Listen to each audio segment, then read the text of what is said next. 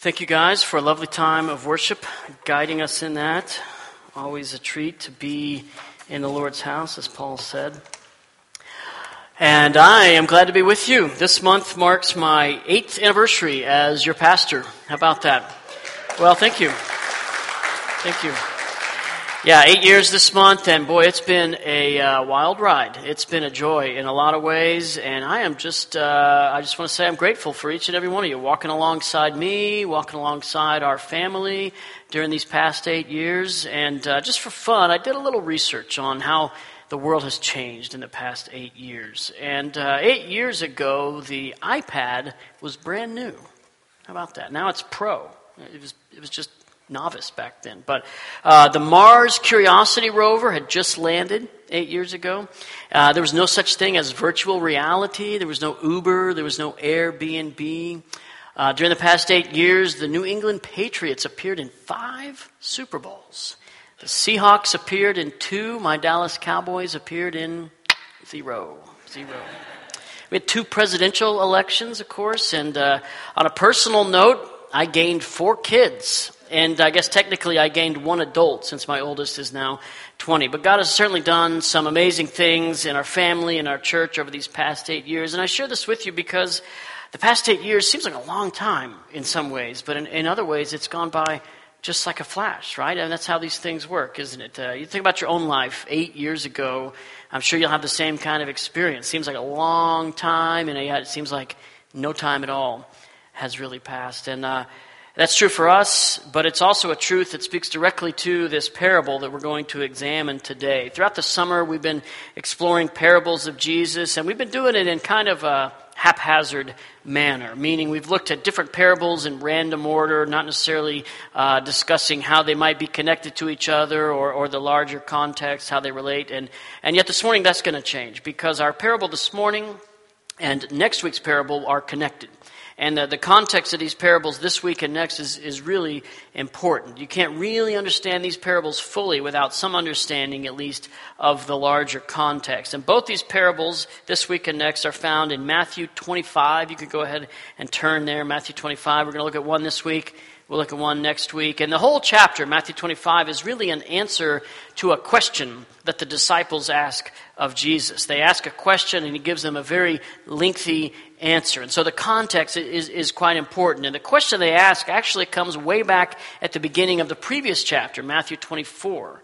So both these chapters together are our long answer to this question, which is why I say the context is, is so important. And so let's glance just very briefly at the disciples' question that starts all this off. Here it is. As Jesus left and was going out of the temple, his disciples came up and called his attention to its buildings. This is a magnificent structure. They'd never seen anything like it. He replied to them, Do you see all these things? Truly, I tell you, not one stone will be left here on another that will not be thrown down. While he was sitting on the Mount of Olives, the disciples approached him privately and said, Tell us, when will these things happen? What's the sign of your coming and of the end of the age? So there's, there's really three questions. When will these things happen? What's the sign of your coming? What's the sign of the end of the age? And, and we don't have time this morning to address all the ways that Jesus answers that question, but I'm going to give you a brief overview. In, in chapter 24, he, he gives the disciples a lot of warnings. Watch out, you're not deceived by this or, or led astray by that. But those warnings are not the sign.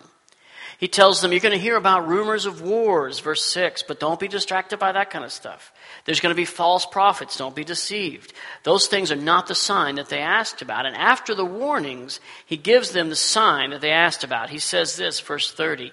Then the sign of the Son of Man will appear in the sky. And then all the peoples of the earth will mourn, and they will see the Son of Man coming on the clouds of heaven with power and great glory. So the, the sign is the coming of the Lord Jesus himself.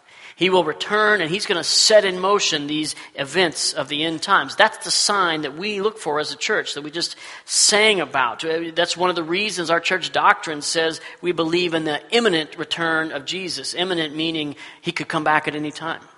Our doctrinal statement says this We believe in the imminent personal return of Christ. And you can see one of the verses referenced there is right here, Matthew 24 and 25. So, all this context is important. Jesus gives them this sign that he's coming back, and then he begins to teach them in parables. And the teaching is all about how to live while you wait for him to return. He tells the parable in verse 43 of a thief who comes unexpectedly. You don't know when your house is going to be robbed. Jesus is highlighting the fact that he could come at an hour when you do not expect him. He says that verse 44. Verse 45, he tells a parable about two servants who then is a faithful and wise servant, whom the master has put in charge of his household, to give them food at the proper time? Blessed is that servant whom the master finds doing his job when he comes. Truly, I tell you, he will put him in charge of all his possessions. But if that wicked servant says in his heart, My master is delayed, and he starts to beat his fellow servants, eats and drinks with drunkards, that servant's master will come on a day he does not expect him, and in an hour he does not know. He will cut him to pieces and assign him a place with the hypocrites where there will be weeping and gnashing of teeth. So in this parable, one servant is faithful, one servant is foolish. The master leaves for a long time, and then he comes back. The faithful servant is doing what he's supposed to do when the master returns. The, the wicked or the foolish servant is carousing and sinning and surprised when the master returns. So the point, again, that Jesus will return at any time, and we should be ready. And all that context leads us to the parable we're going to talk about today and then next week's parable as well. So, chapter 25 contains these parables that are really just a, a continuation of Jesus' teaching that answers the disciples' question when? So, I've thrown a lot of stuff at you already, and we're only through page two but uh, we got a lot more to go. So I want us to, to keep this context in our minds. It's going to help us understand this parable, but also help it more than anything to apply it to our own lives, which is ultimately our goal, letting ourselves be changed by our encounter with God's Word. Uh, my wife and I, we love to travel. We have the had privilege of traveling to a lot of different places around the U.S. and internationally, and we make pretty good travel partners. Uh, we work well together traveling. That's not true for every couple, but uh, there's only one problem. My wife is cursed. Uh, she has been turned away more than once from some wonderful tourist destinations. The first time it happened was at uh, Versailles Palace in France.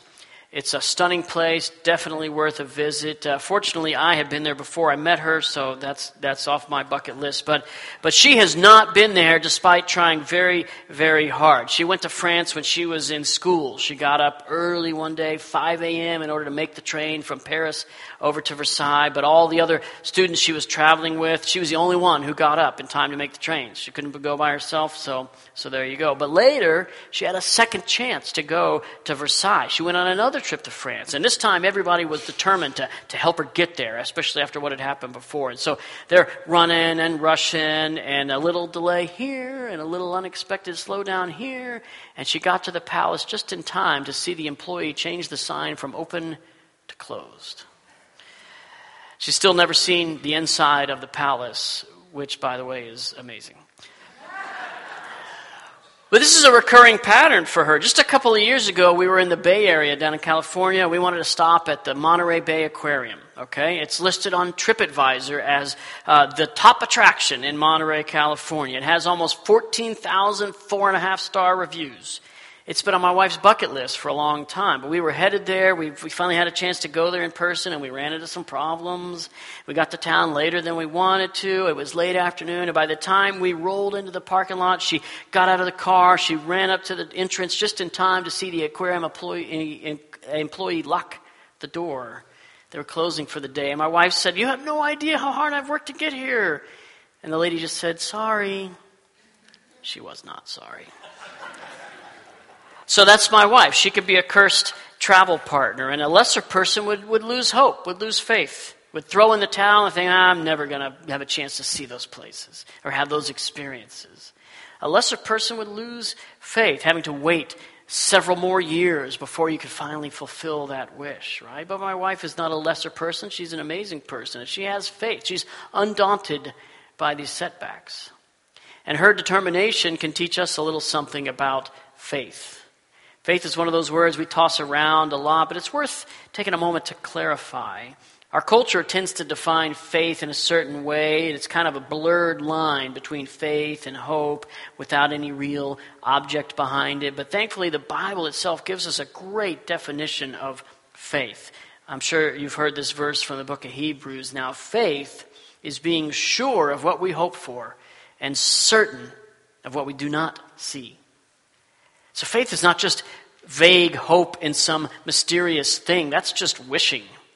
Faith is, is more than that. Faith involves certainty, it involves trusting that what we hope for is actually real, believing that what we think is true is actually true. In this case, we have faith that Jesus will return just as he said he would. We have certainty that his word to the original disciples is true and that he loves us enough to keep his word. So, with that definition in mind and with all the context of the parable in mind, let's take a look at this parable, the very beginning of Matthew 25. Jesus has answered the disciples' question and he's teaching them how to live while they wait for his return. This is known as the parable of the ten virgins. Let's take a look. At that time, the kingdom of heaven will be like ten virgins who took their lamps and went out to meet the groom. Five of them were foolish, five were wise. When the foolish took their lamps, they didn't take oil with them, but the wise ones took oil in their flasks with the lamps. When the groom was delayed, they all became drowsy and fell asleep.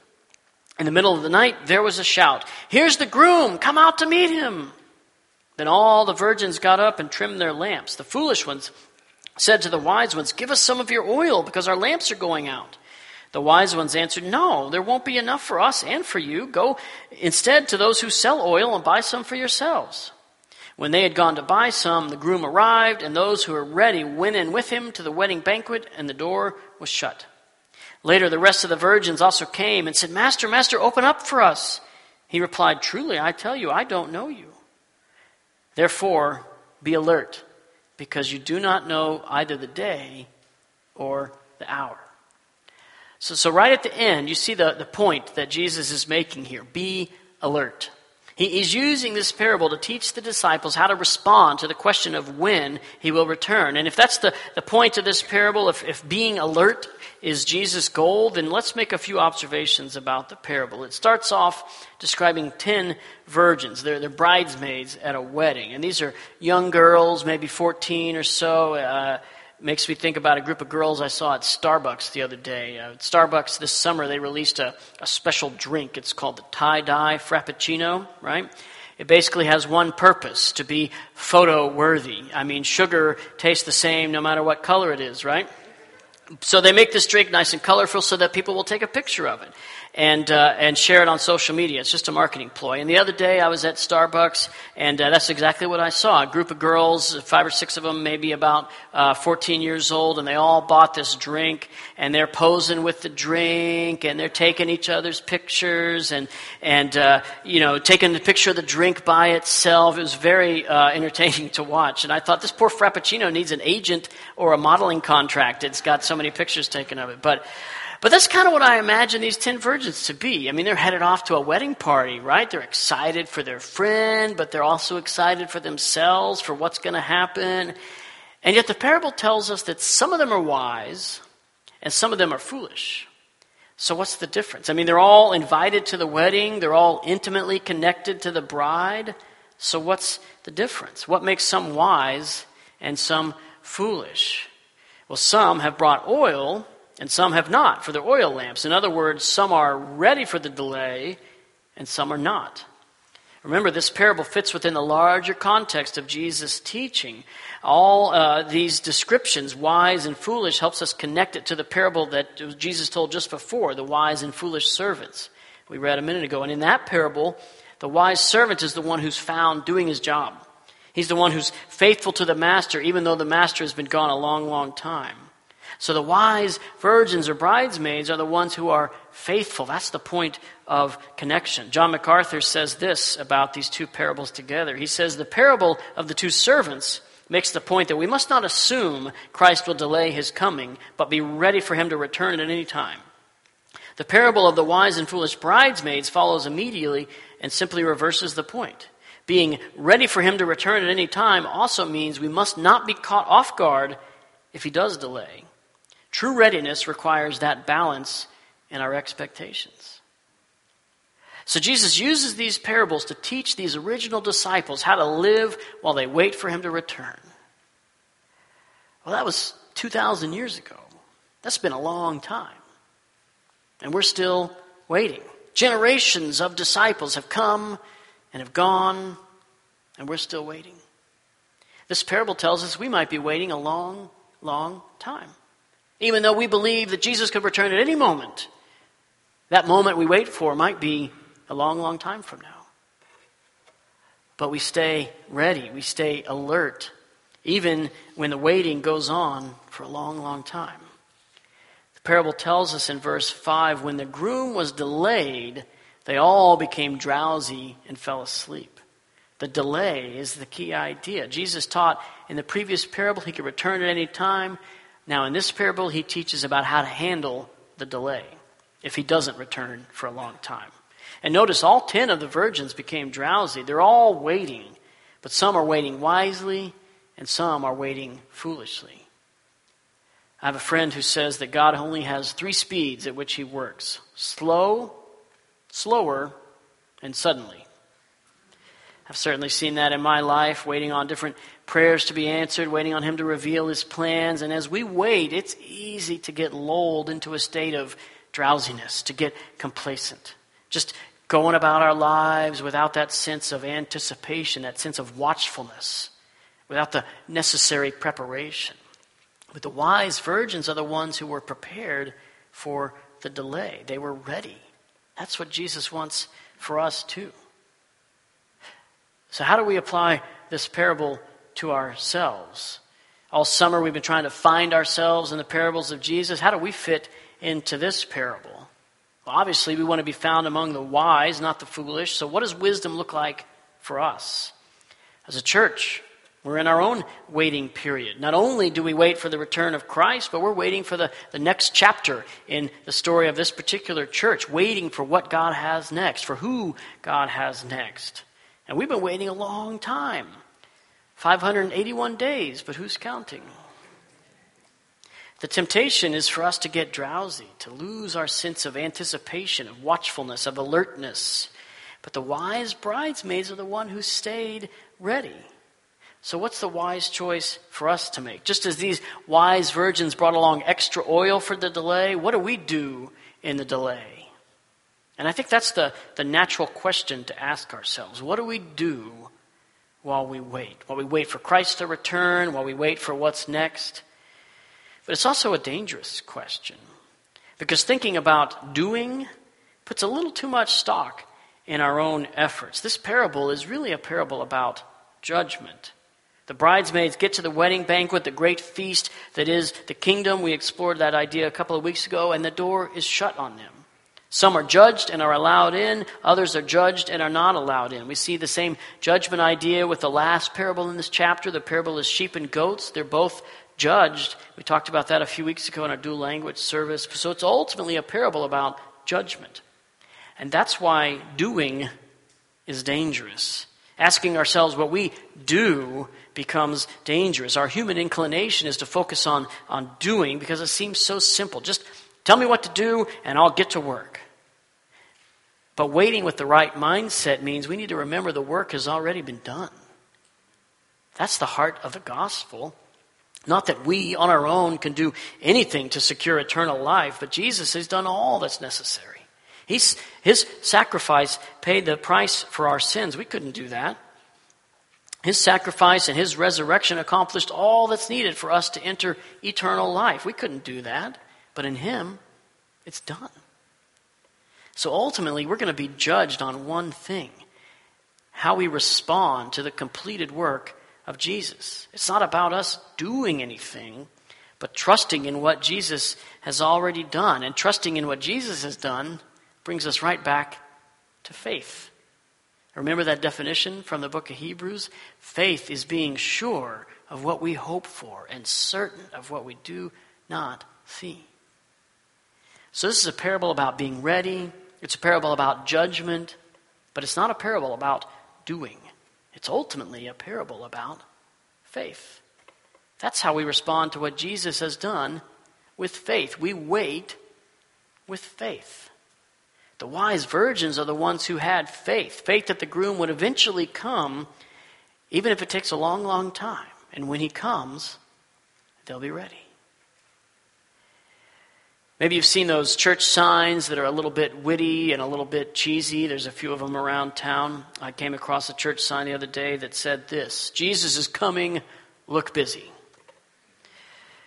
Waiting with faith can sometimes feel like that, like we're just spinning our wheels, trying to do something, trying to look busy. And in this church, again, we're in our own unique waiting time. There's a strong temptation to, to look busy, to, to just do a bunch of activity while we wait.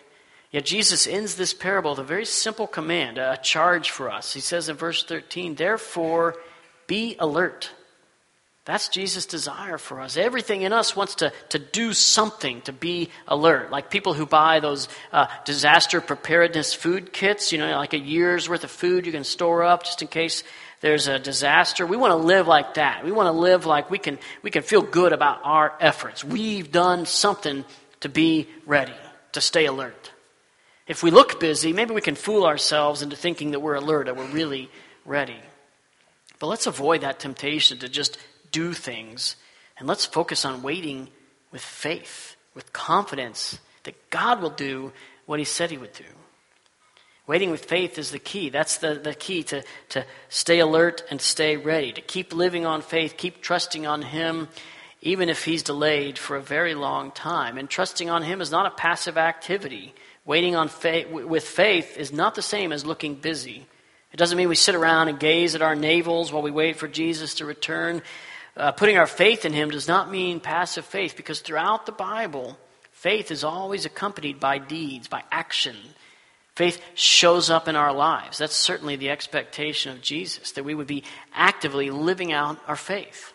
And there's a tension between active faith and, and doing something on our own. It's a, it's a delicate balance. In fact, it's a tension that Jesus addresses with his disciples in the very next chapter, Matthew 26.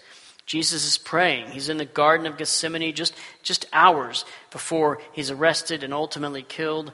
And Jesus gives his disciples some similar instructions. In the parable, he tells them, Be alert. And in the garden, he tells them how to do it how to wait with faith without slipping into that temptation of doing things on our own power. Jesus tells them, watch and pray so that you do not fall into temptation. They're to watch, to be alert, but the faith is not passive. There's, there's the behavior that goes along with it. They're expectant, they're ready, and the way they're ready is through prayer, through staying intimately connected to God. They're not doing things on their own, but they're growing in their relationship with God becoming more and more dependent on Him, more connected to Him. So we wait with faith, but faith that is not passive. We wait with faith that's active, that responds to Him, that, that serves Him while we wait, that grows us closer to Him. And that's true for us as individuals in our own spiritual life, but it's also true for us as a church. In our unique time of waiting, we need active faith, growing in Him, serving Him with purpose. Earlier, I shared a phrase from our church doctrinal statement, one of our beliefs. We have faith in the imminent personal return of Christ. We know that Christ is returning. We have confidence that he will come at any time. And yet, we also learn from him how to wait with faith. There's one more phrase at the end of that statement, at the end of the doctrine. It ends with this which has a vital bearing on the personal life and service of the believer. We wait with faith for the imminent personal return of Christ, which has a vital bearing on the personal life and service of the believer. So our faith is active. Our waiting doesn't make us weary or complacent, but it has a vital bearing on our lives and our service to God. We wait with faith that is active and that grows us closer to Him. Let's pray.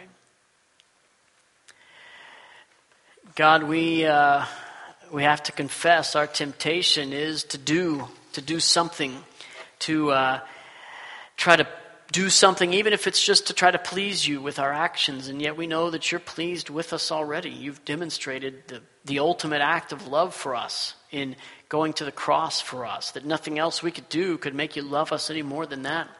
And we want to find rest in that. We want to find hope in the reality that you are in control. You have uh, given us everything we need to wait with faith. Help us to be living in a way that's not complacent, but that is growing in you, doing the things that are going to connect us more and more to you, and that means we become more dependent on you. That's, the, that's how we want to find ourselves. And as a church, that's how we want to find ourselves too, as we wait not only for the return of Christ, but we wait for what you have next for us, submitting ourselves to your plan. Not trying to, uh, to do anything, to manufacture something, but just to rest in the wisdom that you have for us, the grace that you have for us, the love that you have for us. And we pray these things in the name of your Son, Jesus. Amen.